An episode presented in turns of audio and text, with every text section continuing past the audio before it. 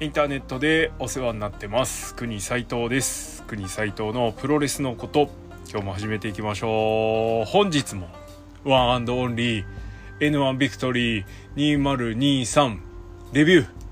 えー、8.10後楽園のこといきたいと思います。はいえー、まあ、これ撮ってる時はですねもう8.11後楽園まで終わっておりまして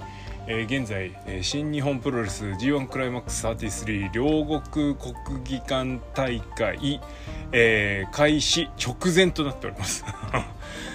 いやもうねちょっとこんだけ詰め詰めだともうプゴと大変だな。しかも3連戦でこうねプロレス見に行ってこの1週間で4回もプロレス見てるんですよ。これだけ詰め込んでですよ。なおかつレビューもやってしかも裏でもプロレスやってるみたいな。どないせいっちゅうんじゃいって話で。でまあ連日見てるんでね。であのまあ体調崩してたのもあって実はですねちょびっとだけ体力落ちてるっぽいんですよね。もうまあもうおじさんだからしょうがないんですけどね。あの恐ろしいもんで体力って緩やかにこう下り坂グラフでいう棒グラフでいうこう緩やかになだらかに降りていくんじゃなくてずっと平らなんですよ。ずっとね。なんだけどある瞬間にストーンと落ちるこう直角にストーンと結構な落差で落ちるんですね。でまた多分しばらくずっとそう続くんですよ。でこの間何もしないと上がんない。しかも上がる時は超緩やかに右に上がっていくしかないんでいやもうこうやってね人は老いていくんだなっていうのを つくづく感じてます。あの節目節目に大病だったり怪我をしてでそこで体力がズドンと落ちるのをもうもう国際とですね弱い45にして何度体験してますかね。もう明らかに落ちたなーっていう時は3回すでに体験してますね。しかも今回はまあ人生でも一番長い戦いでしたね。あの体調不良とは。本当に。7月18日に熱発してから、え、8月このこの今週の頭っすかね。まともに動けるようになりだしたのが。だから約2週間。丸々。何がしかの体調不良を抱えてですね。やっておりました。しかもその間にね一回プロレス見に行ってっからね。本当に。やばいやばい。はい。えー、てな感じで国際と日々頑張っております。そんなおじさんのですねプロレスポッドキャスト。今日も始めていきましょう。はい。えー、もうもうやんなきゃいけないこと目白押しですからポンポンいかないとね。はい。えー、もちろんこの8.10後楽園大会も、えー、生館に行ってきました。えー、前日の後楽園大会と同じく、えー、客入りは非常に寂しいというかまあ客席半分待ってなかったですね。うん。まああのテレビに映るところをですね一生懸命埋めてたりとかあとのはねレディースシートっていうすごくいい席があるんですね。西側のひな壇席の中央ブロックがレディースシートそれから多分えー、後楽園の南側の通路前側の一列がレディースシートっていう席になっててすごく見やすいところがレディース席としてあてがわれてます。あの女性のファンの方はここを狙うっていうのはね一ついいですよね。絶対のめり込める席だからね。まあ後楽園あの大概、えー、いい会場であの狭いのでどの席で見てもあの全然問題ないはないんですけれどもやっぱりね臨場感とかいうのを感じたりとかあとはその体と体をぶつかり合う音をですね余すことなく聞きたいんであればまあまあやはりえっと東西南北の、えー、各席あ東西え？東西北の各席と南のうん通路前ぐらいまでですかね。H ぐらいかな確か。1列より前ぐらいがやっぱりいいかなというところです。国際動的な後楽園のですね一番あのここだっていう席に関してはえー、っと18番、え南ブロックの18番っていうとこから、え28かな？の、えー、E ぐらいまでですね。ABCDE ぐらい。で A はちょっと実はですねあのー、気持ち見づらいんで BCDE この辺りがおすすめです。まあ写真撮る人なんかはねこの辺やっぱ狙ってるみたいですけどあの普通見る上でもねこの辺がいいかなと。椅子席座っちゃうとまあ2列目以降だとどうしても前の人が同じ高さにいるんでちょっと見づらかったりとか。あと視界のこうなんつうの画角というか自分の視界の中にリングが入りきらないんですね。あとはカメラマンがちょっと邪魔になったりっていうのもあるんですけど特にねノアはアベマのカメラとあとなんかアベマというか普通のカメラとあとすごいハンディなカメラが2個あるんで結構いっぱい人いるんですね。なのでうん。意外とちょっと離れた、えー、傾斜というか高さのある席の方が見やすいというのがおすすめポイントです。はい。まあちょっと脱線しましたけれどもその辺の席はぶっちゃけ選びたい放題。という感じでした。はい。まあ、とにかくねいいプロレスしてるからお客さん入ってほしい見に行ったことがない人は是非とも見に行ってほしいというのが、えー、願いであります。是非とも。はい。騙されたと思って「あ国際とはどうなってんだよ」って面白くなかったら言ってください。責任は取りかねますが。な感じで、はい、ちょっと余談になっちゃいましたけど8.10この回早速試合の方、えー、追っていきましょう。第1試合 A ブロック公式戦ティモシー・サッチャー VS、吉岡優希ドラゴンゲートですね。は8分24秒回転エビ固めで吉岡優希が勝利しました、えー、ティモシー・サッチャー1勝2敗吉岡優希2勝1敗となっております、えー、サッチャーが、えー、身長でもまあ、体格で大きく上回るサッチャーが、えー、吉岡を抑え込むという展開でした、えー、サッチャーのグラウンドコントロールに吉岡がなんとか対抗をしていました、はい、あのやられないっていうだけですけどね、はい、あのサッチャーさすがだなというところを見せつつ、えー、吉岡がえー、一瞬の隙をついて、えー、ロープに押し込んでの、えー、ベリートゥベリーというかスロイダー。あまあ、サッチャーのね一番の大技というか一番でかい動きする技がこの この技なんですけどこれを、えー、避けての回転エビ固めで、えー、勝利しました。まあちょっとこの回転エビ固めの1個2個前とかにね1個2個前というかもうちょい丸め込みでなんとかいくみたいなシーンがねあったらいいんですけどほぼちょっとしっかり覚えてないんですけどほぼ1回目の丸め込みだったんであ終わっちゃうんだっていう。返してからもう一個まだ先あると思っちゃいましたけどね。はい。え技あり勝利。まあこういうんじゃねえとサッチャーは倒せねえなっていうところと、あとは、あサッチャー吉岡に負けるんっていうのはちょっと意外でした。はい。えー、第2試合 B ブロック公式戦曽山信 VS 安西優真です。えー、中島に勝って稲葉に負けた曽谷でも勢いは衰えてないと、えー、対する安西優真はえー、2敗でこの試合を迎えたわけですけれどもまあとはいえ曽谷には勝てんだろうと思ってましたがなんと13分14秒ディアマンスブレックスホールドで安西山が勝利しました、えー、安西これで1勝2敗、えー、曽谷も1勝2敗で並ぶこととなりました。まああの曽谷が前日の塩崎号と同じような感じで壁として立ちはだかる感じでした、えー、塩崎ほど優しくない、えー、というのがそやのかん壁感だったんですけれどもそれに安西は必死に食らいついていくとああいう感じ、えー、前日にもちょっと言いました前日レビューでもちょっと言いましたけども若干やっぱ、ね、安西がですねあの半歩後ろなのが気になる技を食らう時に特に打撃技を食らう時にね、もっと言うと最後のダブルチョップを食らう時に半歩後ろなのがちょっと気になりますね。うん。まあいっか。まあそんな、えー、ところであのフィニッシュで決まるかと思ったところをなんとかですね安西が返して、えー、ジャンピングニーアタックあジャンピングニーパッドか。を、えー、2発当てる。で2発食らってるけどお前のような若造にのこんな技で倒れるわけにはいかんっつって頑張ってたんですけど、えー、ジャーマンで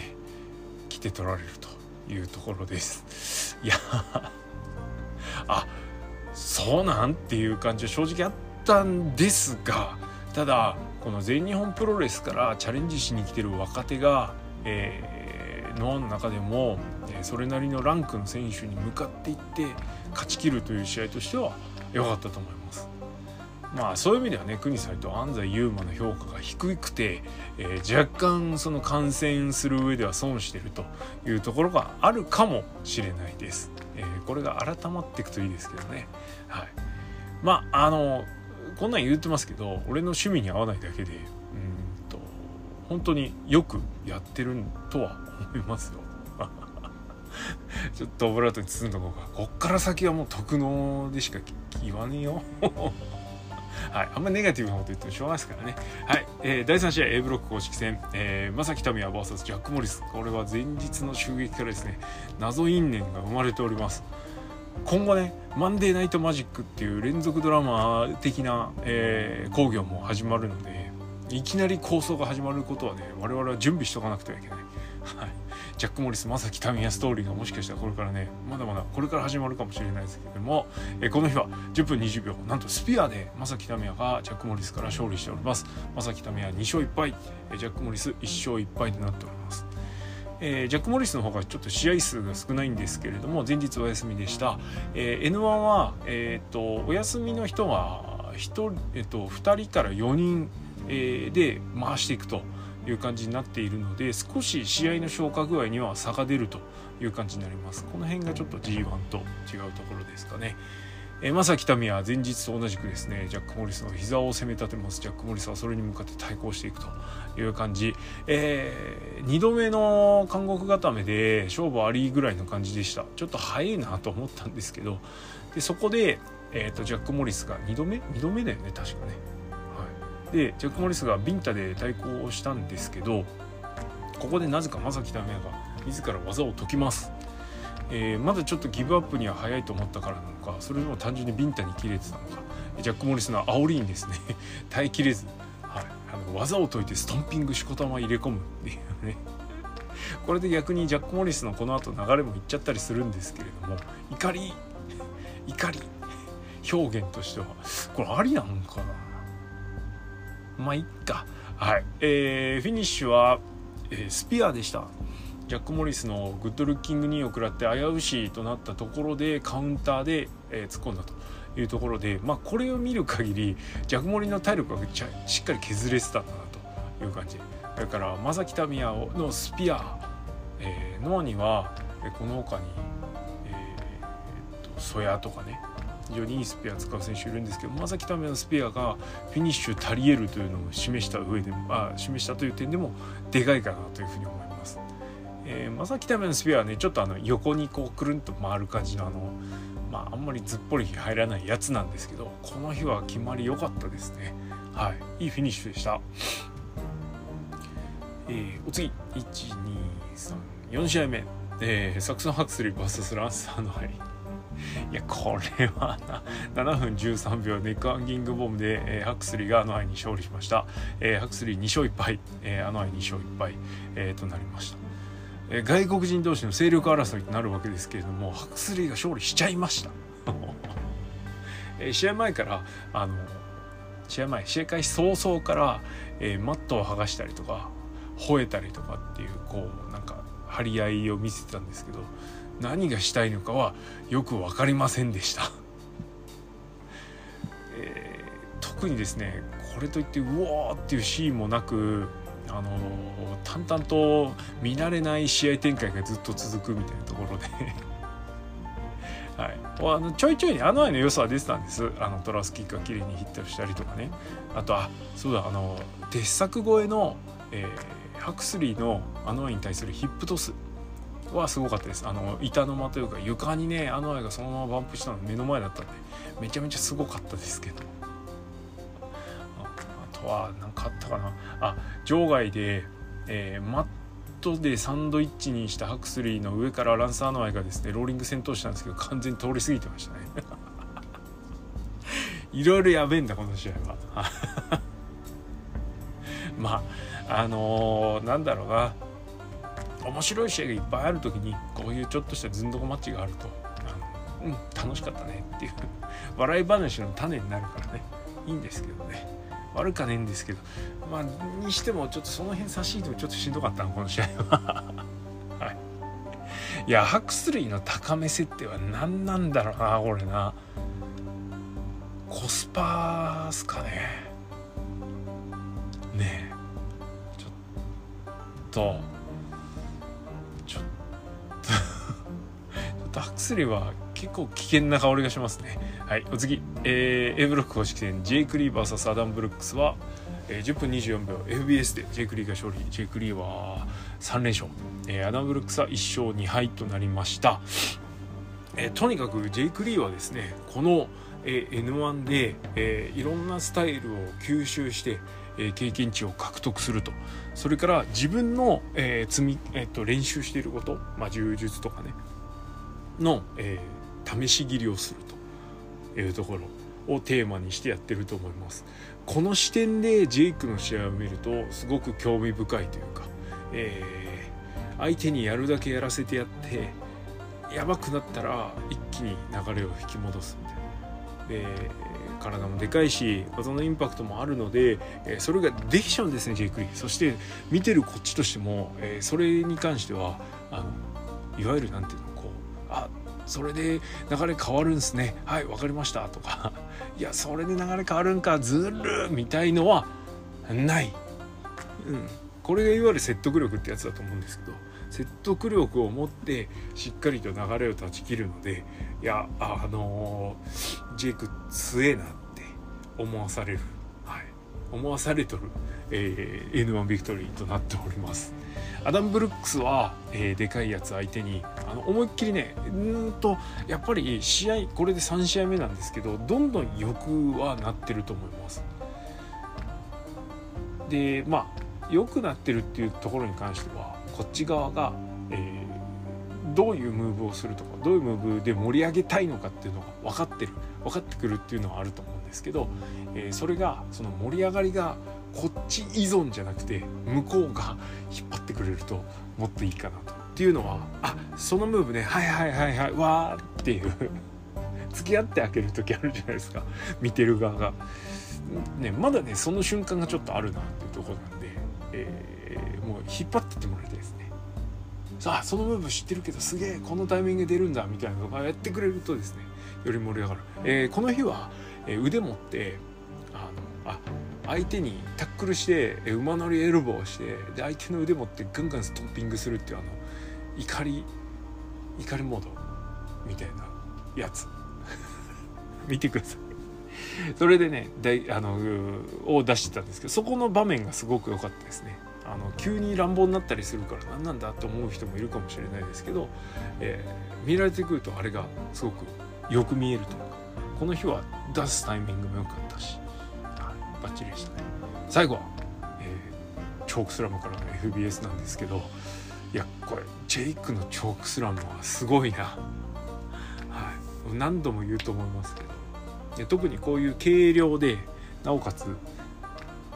ジャンプ力のある選手はですね相手のチョークスラムは映えますね。はい。えー、フィニッシュ1個前の技となったんですけれども、えー、ジャイキリとジャイアントキリングとうん並ぶ、えー、大技になるかなというふうに思います。まあねジャイキリも結構いい技になってきてるんでノア仕様のジャイアントキリングね。であっち見てえなと思いつつなんですけどこのチョークスラムはですねインパクト十分なんで是非これでフォール取りに行かず次の技に持っていくっていうのをね続けてほしいななんて思いました。いやちょっと何でしょう。ジェイクの試合もっともっとたくさん見たいしいろんな選手とジェイクの試合見たいなって思うしそれからやっぱりねどうしても意識してしまうのは清宮海斗。もしかしたら初めて土をつけるのは剣王かもしれないし塩崎かもしれないしそれ以外の選手かもしれないんですけど、えー、清宮海斗とジェイク・リーって絶対もう一回チャンスがあると思うんですね。その間にえー、それまでの間に両選手がどうやって何を積み重ねるかっていうのはすごく大事だと思うんです。えー、興味が書いては G1 クライマックスでいろんなものを積み重ねていってると思いますがジェイクはとにかくこの N1 で吸収してるものっていうのはかなりでかいのかなというふうに思うので別に G1 出なくたって。まああのリングの上の話ですけどね。G1 出なくたってあの積み上げはできるんやでっていうところが出てくるかなというふうに思うのでいやジェイク・リーどんどん強くなってんなと、はい、つくづく思います。じゃん次、えー、セミファイナル G1 ジュニアタッグ次期挑戦者決定トーナメント。えー、もう一つの山です。小峠敦弘樹 VS 天草、えー、宮城ずんたんですけれども、えー、この試合は小峠が、えー、弘樹の迷彩柄のコスチュームに自分のコスチュームを合わせてきました。ピンク迷彩ですね、えー、小峠が合わせてきた後は、えー、いやというかコスチュームを合わせてきたのはタッグチームとしてはねすごく大事なんで良かったです。はい、かたやまあ統一感ない天草と宮城ずんたです。うんとなんかこの試合20分0秒ムーンサルトプレスで小峠が勝利したんですけれども、えー、試合中に、まあ、宮脇潤太の腹痛と天草の左膝痛どっちもですねなんか明確にそういう風になる感じがないので、まあ、これあの富士コブラでも言ってましたけどリアルなのかねあのケーフェなのかっていうのがちょっと分かんない部分が結構あってうーんで試合展開にどれだけ寄与してんのかなとかね。まああの本当の怪我だったらもうこればっかりどうしようもないんですけどちょっとノイズが多くてですね入り込めませんでした、えー、生実家前日の試合がめちゃめちゃ面白かったんでこの試合に対する期待も高かったんですけれどもあ正直残念。あの裏切られたというとあれなんですけどそんなにおもろくなかったかなというところです。そこに関してはちょっと残念でしたね。ただまああの小峠弘樹組がえー、翌日に向けて勢いを増したとモメンタムが来ているというところに関してはでかいしまあ次の日は GLG なんでこの小峠と弘樹万全の2人が GLG と対戦するってことは面白くなんじゃねえのというところにはたどり着いてたので、はいえー、決勝楽しみです。という感じでした。これむずいなやっぱ連日即日レビューしないとな。あ はい。いや大変大変なのよ。はい。じゃあセミファイナルです、えー、B ブロック公式戦中島克彦 VS ユホデ・ドクトル・ワグナージュニア、えー、2連敗で迎えたワグナー戦ということでこれは勝つべとは正直思っておりましたよ、えー、片やワグナーは、えー、1勝1敗で迎えてたわけですけれども、えー、この試合15分0秒バーティカルスパイクで中島克彦が、えー、勝利しました。中島克彦えー、剛っていうのもうね分かってるんですけどあのまあ宮原戦もそうだし、えー、それ負けちゃった曽谷戦もそうですけどもあのまあ強いんですよ明確に。でエナジーこう N1 ビクトリーを蹂躙できるぐらいの傍若無人な強さをお持ちの方だと思うんですけどまあ 何の因果か2連敗でこの試合を迎えてるわけです。えだけどあの中島和彦のこうソリッドなキックだったり打撃だったりとかあとは、うん、そのまあ根本的な強さには揺るぎがないなかったんですけどこのナショナルチャンピオンイホデ・ドクトル・ワグナー・ジュニアの強さがですねちょっと際立ってたなという感じです。えー、結果ワグナーは負けたんですけどえー、中島克彦相手にここまで格上感を出せる人が今のノアにどんだけいるのかって話で、えー、タジタジというか、まあ、前2試合、えー、それぞれソヤとハクスリーに負けたんですけどこの2人とは全く違いましたね。えー、7割ぐらいって言っとけばいいのかな、ワグナーが押してたなという感じ。中島克彦はこんだけうん圧倒というか、えー、支配されるというのもなかなか見ないので結構もう珍しい感があったというか、はい、でした。ただ最後はあの一瞬の切れ味で勝負してたんですけれどもちょっとこの試合に関してはちょっと気持ちマイルド。だったかなというところがあるので。うーん。個人的にはですねちょっと突き抜けきらなかったんですね今週は。いやめちゃめちゃ面白かったんですけどね。はい。えー、中島克彦はワグナー相手に勝利して1勝2敗となりました、えー、ワグナーはこの試合で2敗目を喫して、えー、ワグナーも1勝2敗となってます。翌日塩崎戦です。さてさてどうなりますやらメインイベント A ブロック公式戦、えー、剣王 VS 稲村良樹は、えー、28分34秒剣王スペシャルで剣王が勝利しました。剣王1勝1敗稲村0勝3敗となりました。いやこれ系ね。もうさこの試合のに対する思いとこの試合ないこの試合の試合内容に対する感想っていうのはあの本当サボってごめんなさいなんですけどすで、ー、に先んじて公開されている、えー、グレート富士山の、えー、コブラクラッチ富士コブラで、えー、述べられてるほぼほぼその通りです。まあちょっとね、詳しい技術的なところとか、試合展開のかなり突っ込んだ話をしてるので、そこはとりあえず置いといたとして、大雑把に言うと、こんだけ剣王が、いや、もうボッコボコの攻め攻めでやってんのに、え稲村、勝たねえんだっていうところ。で、試合終わって後楽園の外出て、えー、何人かね仲間がいたんでそこで話して得た結論はですよ「ノアだけはガチ」っていう。もうね富士コブラでも連呼されてました。ガチすぎるっていうね いやもう当然稲村良樹の勝利を願っていったわけなんですけれども。まあねえ。終始剣王が圧倒するという感じ。なんとか稲村も間挟むんですけどどうにもですねあの覆しきらないで終わってしまったというかあ苦しい。しかも最後はですねなんかあの YouTube 仕込みの新技まで持ってきやがって。でね勝ってですよ。勝ってあのこの日あの皆さん、えー、いいと。おっしゃってたんですけれども剣王がねあの稲村良樹は本当に素晴らしい選手だからということでほほほ褒めていたんですね。で早くお前がここまで上がってこいみたいなこと言ってて「あの剣王ありがとうな」親心というかあのそこまであの思っててくれて稲村のことをありがとうなって思いつつなんですけどまあエール的なものもね送ってもらったんですけどいやつくづくですねこの試合した後にそれを言われると稲村めっちゃ応援してたマンとしてはもうクソしかないというか。いやーね終わった後みんなねあまあ俺も正直、終わった瞬間は本当剣はありがとうって思っちゃったんですけどいやどう考えてもやっぱね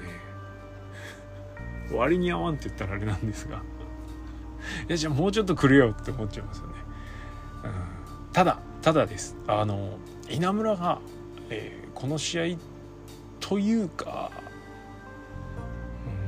うん本当に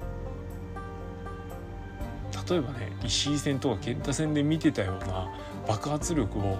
えー、普段から見せられてるかっていうとそうでもない。まあそれがね、あのー、会社のせいっていう見る向きというかもしかしたらそうなのかなと思う部分もなきにしもあらずなんですがただねやんなきゃそこもひっくり返んないのかなというとこもあって、えー、結構物足りなさが散見されました。えー、と1個前のレビューで、えー、稲葉に対する不満というか立ち上がる時の遅さ、えー、立ち上がった後の逆転のぶっ込み具合とかっていうところをちょっと、えー、言及したと思うんですけれど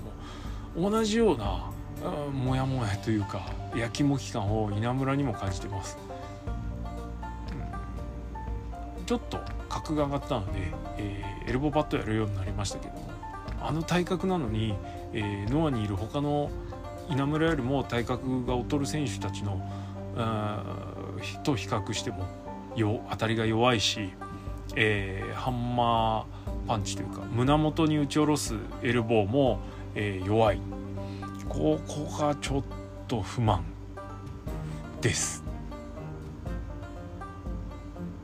なんでここの辺のね基本というかあの Y 技で、えー、こう盛り上がりを作りきれてないので、え B 技 A 技が出た時に爆発できないんですよね。これは応援してる身でこうだからそうじゃない人からしたら余計やきもきするのかなと結構会場でも「稲村行けよ」とか「もっと頑張れよ」みたいな感じになってましたね。まあそれが全てかないうところです。本当に頑張ってほしい。どっかで爆発してほしいなと、えー、心から願っております。ということで最後ちょっとネガティブ感出ちゃいましたけれども、えー、28分ですね、えー、それでも28分昨日に食い下がったという事実はありますからはい、えー、どっかとにかく稲村の奮起に期待したいし、えー、剣王が改めてあの自分自身だけじゃなくて他のやつも引っ張り上げる気概を持って試合をしているというのも試合後の前から感じることができたので、えー、みんなとにかく頑張ってほしいなと、はい、いうことで今日は締めたいと思います。はい、えー、国されたのプロレスのことはリスナーの皆様のリアクションあさりです、えー、クエリー、えー、それからハッシュタグプゴトで、えー、ツイートしてください、えー、それから徳のプゴト毎週土曜10時ぐらいからやってますので遊びに来てください、えー、この後ほどなくえ8.11のレビューもアップしたいと思いますのでそちらも合わせてよろしくお願いします。ということで一旦この回おしまい。ありがとうございました。